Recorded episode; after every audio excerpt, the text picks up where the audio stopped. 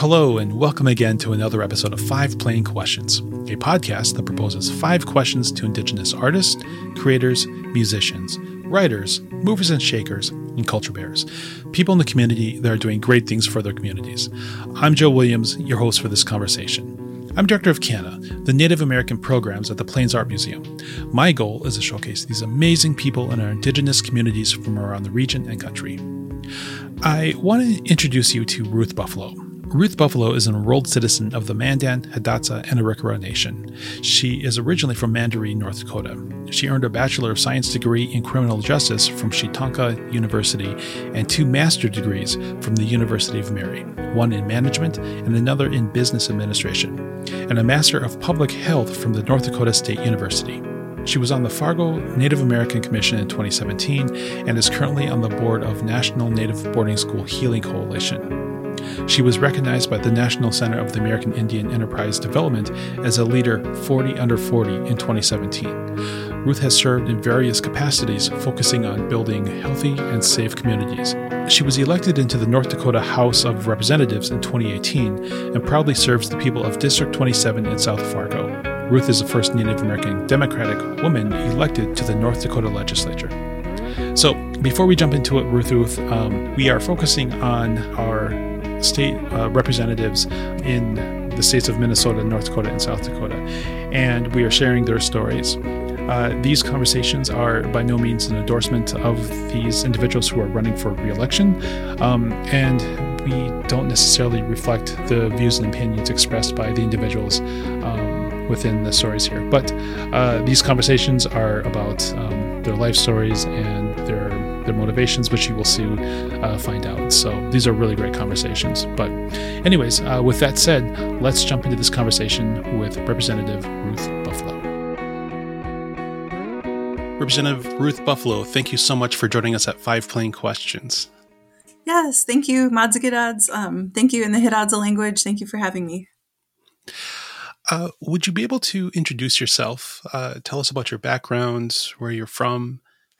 Sure. I always feel like it's important to introduce myself in our Hidatsa language. You know, I'm still learning, and with that, I ask our elders to please excuse me. So as I attempt to introduce myself in the Hidatsa language, so I'll say Nidoshadzi or Nidoshadzao Madashi Mia Adesheds Mabe Sigids Madzigidads Nakbagao. So I just said good morning. Oh, actually, I didn't say good morning. Good morning is actually Gidagutesigids, which I love saying. But anyhow, I just said, hello, good people. My name is Woman Appears, and it's a good day today. And Madzagidads says, thank you. So thank you for having me. Oh, that's wonderful. I always love it when our guests are able to share some of their language with us. I think it's important as a community that we appreciate and understand our language as best we can. I'm someone who, I grew up with 2 parents who spoke the language. It's not something I have the confidence to do, but I do understand some Dakota. And so I always appreciate it when someone shares their language. Cool. Yeah, thank you. I mean, I'm by no means an expert, and I'm still very at the beginning stages of learning. So hoping to learn more, and what's been inspiring for me is like my kids have taken an interest in learning our language too, especially the oldest, who's 18. So that's pretty awesome to see. If it's okay for me to speak on her for a second, this year during Indigenous Peoples Day in 2021, she actually gave a public talk to the group on Veterans Bridge. Yes. Yeah, she did. She did such a fantastic job standing up there and confidence yet humble. And her presentation was so well done. Oh, that's awesome. Yeah, she's continuing to grow. And so we're so proud of her. And I remember the first time her and I walked in a parade in 2016. It was just her and I. We were waiting for the rest of our group to join us. So it was just her and I that got there, and we carried a banner. I was running for state insurance commissioner at the time, but she was super nervous. I was too, but I think she was, 2016, she was at least, I don't think she was a teenager even then. let's see, she's going to be 19 next month on the 19th. So it's going to be what's termed, right, her golden birthday, I guess. Like if you turn, if your birthday is January 19th and you turn 19, that's your golden birthday. So we're looking forward to that. But so what 2016 was, how many years ago? Six years ago now. Yeah. So she would have been 12. Yep. Right. Yeah. So it was funny because towards the end of the parade, it was the band parade they have every spring in Bismarck. Huge parade. Lots of fun prior to the pandemic, of course.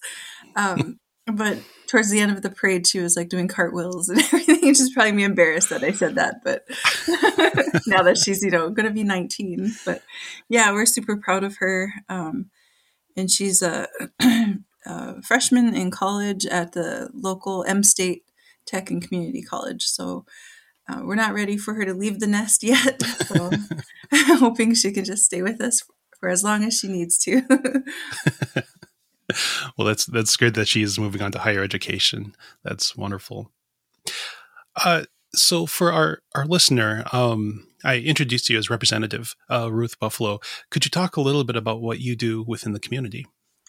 Sure. I wear a lot of different hats. For sure, mom is probably the most important, but the most one that I hold in high esteem is, how well our kids are doing and trying to help them reach their goals. And like with Maya being in higher ed now, it's a fun journey to be a part of, and it's still a lot to process, like, oh my gosh, I have a child in college and, she might be moving to, out of state in a couple years, so to go to a different program or transfer to a IAIA is where she wants to end up. So that's fantastic. Yeah. We have family in Albuquerque. So we're, hopeful that she'll have a strong support network, a support system there. But I am in my first 4-year term in North Dakota. We serve 4-year terms and then we meet every other year. So it's a little bit different than other states. So like right now we're in our interim committee year, like our off year. And so I'm up for re-election, which I'm running for to keep my current seat. So yeah, I'm currently serving my first 4-year term in the State House of Representatives. I'm representing District 27. Which is my district. Oh, cool. Awesome. Yeah, I think we moved into this district a couple of years ago. So okay. Yeah. It's exciting with redistricting. So there's a lot of changes, and we have the entire town of Horace, and then also Oxbow. So we're further south, like where we live just strictly south of Fargo Davies. So the district has stretched further south of us. So prior to redistricting, we were where I live. We were precinct 3, but now we're precinct 1. And then the other 2 precincts are further south of us. Okay. Zoning and districting isn't really in my wheelhouse. So, yeah, I remember seeing a map of where we were at some point. I think it was after the elections. And I realized I just moved into your district, which I was pretty pleased about. So awesome. Yeah, redistricting is kind of a whole nother story in of itself. Like it's confusing, period. And it's a larger conversation as well. Right. For sure. Yeah. So can you talk about some of your influences growing up and your influences today? Sure. Growing up definitely was my mom. Oh, did you see Maya in the background? That's okay. She was here at the kitchen table earlier doing school stuff. But yeah, for sure, my mom growing up, I would say my mom was my biggest influence and still continues to be. She still, at her age, is doing so much for our community that really goes it below the radar. She does a lot for extended family or friends of extended family. So. Like we lost my baby sister in 2012. And so a lot of her friends still My mom still provides support for a lot of my late baby sister's friends, you know, whether it's mailing something for them or, you know, just kind of being the in-between person on a lot of different things. So yeah, she's elderly, but still loves to stay busy and travel. But with the pandemic, we're just trying to make sure she stays safe and that she's protected too. Oh, absolutely. Yeah. So your work is in public service. Can you talk a little bit about how that's developed? Maybe through college and post-college?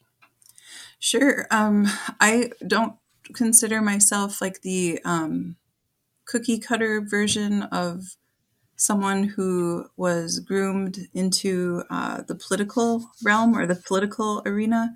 A lot of my lived experience is from and at like the local tribal level or county level. I used to run my tribes, but now I'm finding that I have to be careful too with how I word things, because when we say, you know, oh, what tribe are you from? Or, oh, I used to work for the tribe or our tribe. Like I've noticed mainstream society kind of uses tribe in a different context, you know, like who's your tribe, and, you know, like your support system, which, you know, it's interesting to see that. So anyways, I try to make sure I'm mindful of when I say I work for my tribe, or you know what I mean? So I'm like, okay, I should say the Mandan, Hidatsa, and Arikara Nation, or the tribal government of the Mandan, Hidatsa, and Arikara Nation, or the three affiliated tribes. So yeah, I used to run MHA Nation's summer youth employment program for 4 consecutive summers, and got the opportunity to take in a lot of meetings too. Like we were able to sit in on whatever meetings were being held within the tribal administration office. So it was interesting just to observe a lot of the different dynamics that went into addressing the jurisdictional issues, even if it included roads or the infrastructure. And of course, oil companies. You know, I remember sitting in a meeting where tribal council was addressing semis and oil companies for their reckless driving within like the exterior boundaries of Fort Berthold Indian Reservation. So back to your question on what led me to public service, right? If I understand you correctly, your question. Sorry, I'm rambling, but I would say just from my lived experiences, what led me into public service. Seeing a lot of tragedy, seeing a lot of like things that could have been prevented, and then finding out how can we fix these issues. I mean, I think back to like when I was 10 years old and my younger sister, she was misdiagnosed at our local field clinic with the flu when it was really, you know, appendicitis, and we almost lost her, you know, so and that went on for like 3 consecutive days. And so just seeing that at a young age, like prompted me into like wanting to become a medical doctor and trying to find ways to fix, you know, our healthcare system back home on the res. So a lot of it just kind of, for me, comes from like being a big sister and trying to find ways to help people live longer. I think that's kind of been at the core of the work that I do, is just trying to prevent further tragedies from happening. And then how do we live longer? Because a lot of our people die young, you know, and they long before their time, or they die of premature death, and a lot of conditions could have been prevented. So I remember seeing a statistic some years ago that the average lifespan of a Native American male is 49 years. And that was shocking, kind of, because I've lost so many of my friends and relatives back home, males who, looking back, it's like, wow, you know, the average, if you were to put those numbers together, that makes sense. Right. But then, of course, we have I think, one of our biggest issues back home, because I'm from Sisseton, Wahpeton, Oyate, is diabetes, and how that's just gone through everybody. Right. Yeah, exactly. It's like, how do we reframe our way of thinking? Because I remember a lot of the in-depth conversations we would have at NDSU in the Master of Public Health program and the American Indian Public Health specialization or concentration. And a lot of it was, you know, just the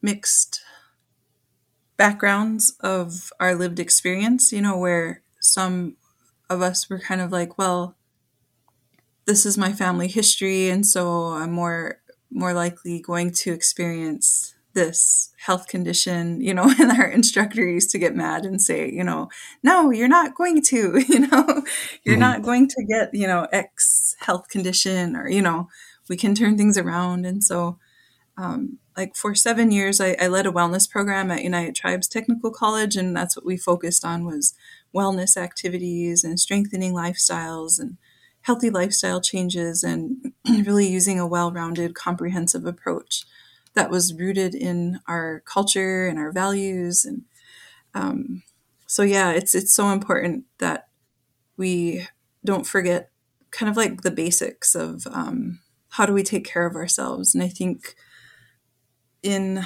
everybody's schedules, they get so hectic and we forget about the basics, you know, even just very like true. Our posture, or like how we're breathing, you know, because that plays into our digestive system and everything else. So that's a great point. Some of it mirrors conversations I've had with Dr. Michael LeBeau, who is president or CEO of the Sanford campus in Bismarck, and Sean Sherman, who was both of whom were previous guests on the show. Sean Sherman about eating healthy and just making daily decisions to eat right and sort of stave off those effects that the commodities had on us. Yeah, I think those are great points. Right. Yeah. And commodities, like I know they're making changes, you know, through USDA, and I know I was a part of a lot of good conversations when I was at United Tribes. I had the opportunity to kind of shadow the different wellness directors, but one of them, the first wellness director, was Dr. Linda Gorno, and she really practiced mindfulness and encouraged you know, just a comprehensive lens in looking at wellness and personal wellness, you know, community wellness, but a lot of conversations too with the USD, you know, the USDA's responsibility and things, you know, so diving deeper into how and why things are the way they are today, and how can we make things better. And so CAMADS was always at the forefront of these conversations of, you know, back to the rations and how we were, you know, starved and, you know, held against our will within, you know, a small piece of land, which is now, you know, a reservation, but having those conversations with different key stakeholders years ago was interesting to hear, you know, that, and good to hear, you know, that it's the accountability piece of poor policies that have lasted since the beginning of the founding of our country. Sorry, not to take a huge turn there, but this is great. I love it. So yeah, when I think of CAMADS, I think of, you know, we were raised on CAMADS, and I don't ever remember feeling hungry, you know, because my mom just always had like these huge meals planned for us, and we grew up in a big household, but it was all CAMADS. So it was the same with us. I think it was a combination of, because we had like a storage room in our house. You know, I was raised in a HUD house, you know, just like everyone else. And, you know, we had a storage room downstairs, but then my dad had a huge garden outside. And so it was a combination of these fresh vegetables year round, you know, with dry goods downstairs. Right. Us too. We had this huge garden. It was like a huge chore. Like we would do that, especially like on Saturdays and Sundays. That was like, we had to go to the garden and weed, you know, and pull weeds. But it was fun. Like when we were, I guess, harvesting, you know, like we never use those words at all, but, you know, when the seasons would change, we had like a surplus of extra, you know, in abundance, like a bunch of extra vegetables like squash, especially potatoes. And so Back then, you know, paper bags were in abundance as well, not so much plastic. But so I remember us like bagging up potatoes and then sticking them in one of the old cars that my mom used to have back then. Great big trunk, like a very deep trunk. So we were able to even like sit in the back trunk while she would drive around Mandaree, and we'd hop out and then go knock on doors. We did the elders first, and then after that, we just did the entire community. But I think that was my first door knocking experience, was like the younger ones, we'd have to go up to the door and, you know, ask, would you want some potatoes and, you know, squash? But we got rid of everything, corn too, but it was a lot of fun. Yeah. So it was worth it. So it's interesting to hear that, because it's a somewhat similar situation. You know, my dad had these large bushel barrels, and he would put stuff in, and he would just go around and visit relatives and say, you know, come out to the truck, grab what you want, you know. And, yeah. It's great to hear that things were happening elsewhere, too, you know, similar things were going on. You know. So I think you're in year 3 right now in your term. Yeah. Well, actually the fourth year. Yep. It is fourth year. Yep. Oh. So how have opportunities presented themselves to you over time? And how has those opportunities sort of changed?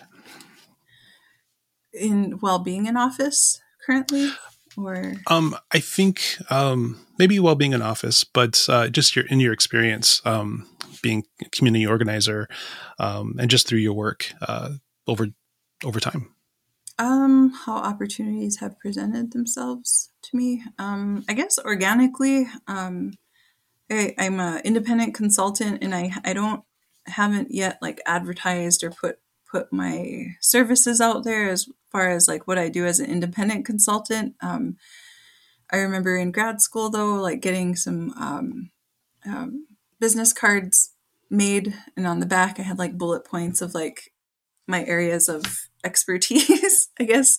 Sorry, like quote unquote expertise. Just laughing because it's like so different, I feel, when in different spaces, especially the political arena. When I first ran for office in 2016, I remember it was really awkward, and it still is, to like brag about yourself. And I had different people helping me with my social media back then. And I would kind of literally cringe at some of the posts because it was like very boastful, you know, of like, your accomplishments and everything. And it just was so against the grain of what I'm used to, or not my approach or my style. And I think that could be the same for many of us who grew up maybe in rural settings or on the res, or, you know, that you just don't brag about yourself, you know? And so that's been an adjustment. And then to ask for money for myself, for my campaign, is also awkward, or it's also like different, because I mean, I feel like the money raised for candidates can be used for something else. You know, I thought that back in 2016 too, but it's a part of this huge, huge thing that is a part of the process, I guess you could say. But so back to your question, sorry to drift off there, but how have opportunities presented themselves for me? I would say just organically. I just try to help where I can. The first 2 years of my term were very, very busy. And from the amount of people who've reached out to me, even throughout the country, it really shined a light on like how much more work is needed in educating people of the political process too, even locally, because I get called Congresswoman, or, you know, and I'm like, I'm a state house representative. I'm at the state local level, you know. Even within our state, it's interesting too. So I get excited though when I think of like how much work is needed to help educate everyone on these processes, because everybody should know about these processes. And so then if you know more about it, then you're hopefully going to stay involved, and we need more people involved versus just, I feel, a select few, or just, you know, so everybody should know about this information of how to vote, when to vote, legislative hearings, you know, all those kinds of things. Everybody should, that should be on everybody's radar, because a lot of these decisions are being made on your behalf. And if nobody's talking to each other, you know, it's just recipe for disaster, basically, or additional struggles that we continue to face. It's not the be all end all, of course, but at least we're getting more people involved to you know, share their concerns and let their voices truly be heard. I wanted to ask you, so a lot of our listeners are young Indigenous. A lot of them are college students. And so I wanted to ask you specifically this question on how can, and of course it's people in general, be more involved, be more aware of one, how their vote counts, being aware of policy, things to write what you're talking to. What helps them be more informed and more active people within their community? I would say just show up to meetings. If there are meetings that are publicly, being advertised like they should be, definitely show up. You don't necessarily have to speak, but just by showing up, you are beginning your journey in this process of learning and observing and figuring out what goes on in these meetings and learning more about the processes. So definitely showing up is so important because quote unquote politicians will use the excuse time and time again that, oh, nobody showed up, so they must not care about this issue, or, oh, I didn't hear from anybody, I didn't get any emails on this issue, so everything must be fine. But no, it's not. It's just, what are the barriers to give people access to this information? From my experience, you know, even at the tribal level, county, state, city level, oftentimes meetings are not publicized in a timely manner, or, you know, they're not everybody is being informed of certain meetings. So I think just even showing up is very important. I mentioned earlier, I consider myself a late bloomer in the political realm because I was born into this unique political relationship with the United States federal government, but at the same time, I wasn't groomed, you know, to be a politician. And so I didn't get involved with like student council until like my third master degree program. And that was also kind of by, wasn't intentional on my end. You know, our American Indian Health Student Association, I was the treasurer, secretary for a couple of years, and had to attend a funding meeting by our Council of Student Governments, and then got voted in to be a senator to sit on the Council of Student Governments, like the overarching umbrella within the grad schools. But so definitely wasn't, you know, intentional, but it was a really good experience to learn, even, you know, at a grad school student government level, even being older, non-traditional student. But I was really, really inspired by like our students at United Tribes, our student senate there. Like we have a lot of movers and shakers that are doing good things across North Dakota, like Nicole Donaghy Montclair, or Montclair Donaghy, leads North Dakota Native Vote. She was on the student senate when I was working at United Tribes. So just seeing the, there's opportunities out there, you know, just talk to people if you have questions, look for free resources locally. North Dakota Women's Network has different trainings, but I believe they are going to branch out and also like open it up, I think, for men too, for all genders. But North Dakota Women's Network, based out of Bismarck, they hold different trainings like running for office, or they do a women's lobby day at the state capitol. Also North Dakota Farmers Union and North Dakota United and North Dakota AFL-CIO. They hold a candidate training academy every year. So like there's free resources out there.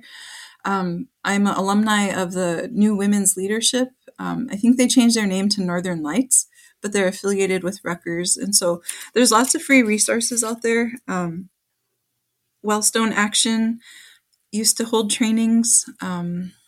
I went to one of their, I think it was called Roots Camp, like the unconference. I first went to that in 2016 after the elections. And it was a really, really good support network and good time to visit with others. We'll link some. We'll put some of the links in our show notes so our viewers can check those opportunities out for sure. Where can our listener find you? As far as like online, is there a reference place for them? Sure. I would start at the website, ruth4nd.com. That will link you to like my different social media platforms. So I'm at ruth4nd on Instagram and Twitter. And then on Facebook, I believe it's Buffalo4nd. So. Okay. Yeah, we'll definitely put those links in the show notes. What would you say to the 18 to 22-year-old that's listening to this conversation? I would say keep leading the way because, I think so many, it's tough being a young person, but just don't doubt yourself. And if you feel something in your heart, in your gut, I would say follow that, explore more of, ask questions, but definitely do not like discount yourself or think that, because when I grew up, I was very shy. I went to two different boarding schools off the res, and one was a Catholic school and the other was Lutheran right here in Fargo, which no longer has dorms, but being away from home was a challenge.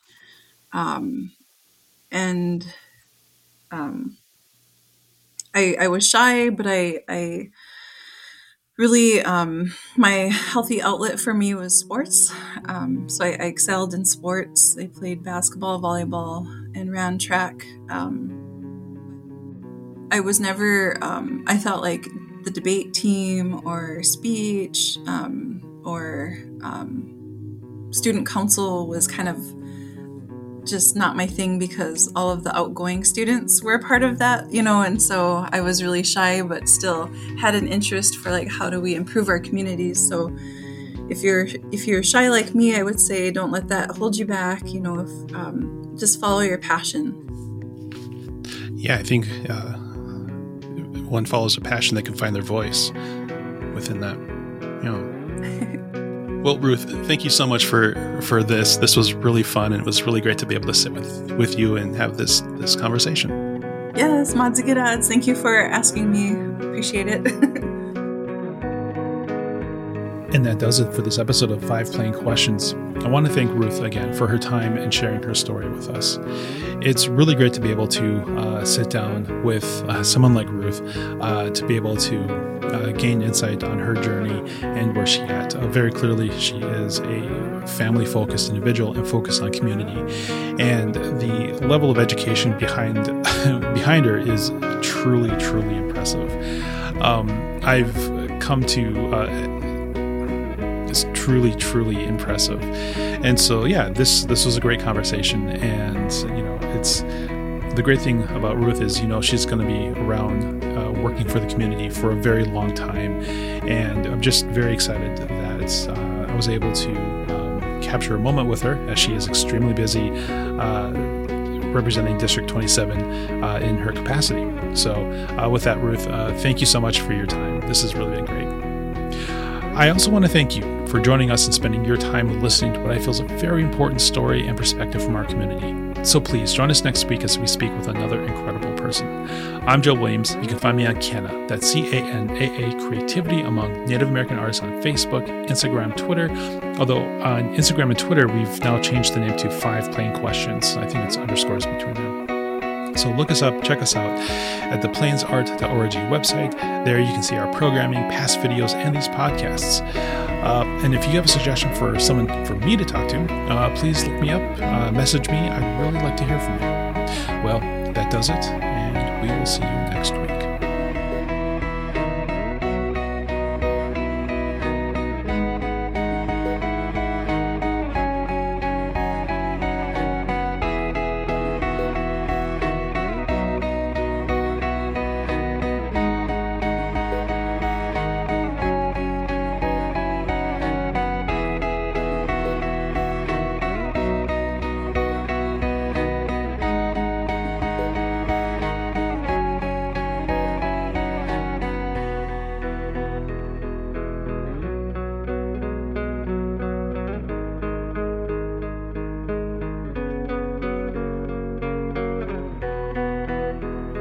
This has been an 11 Warrior Arts production.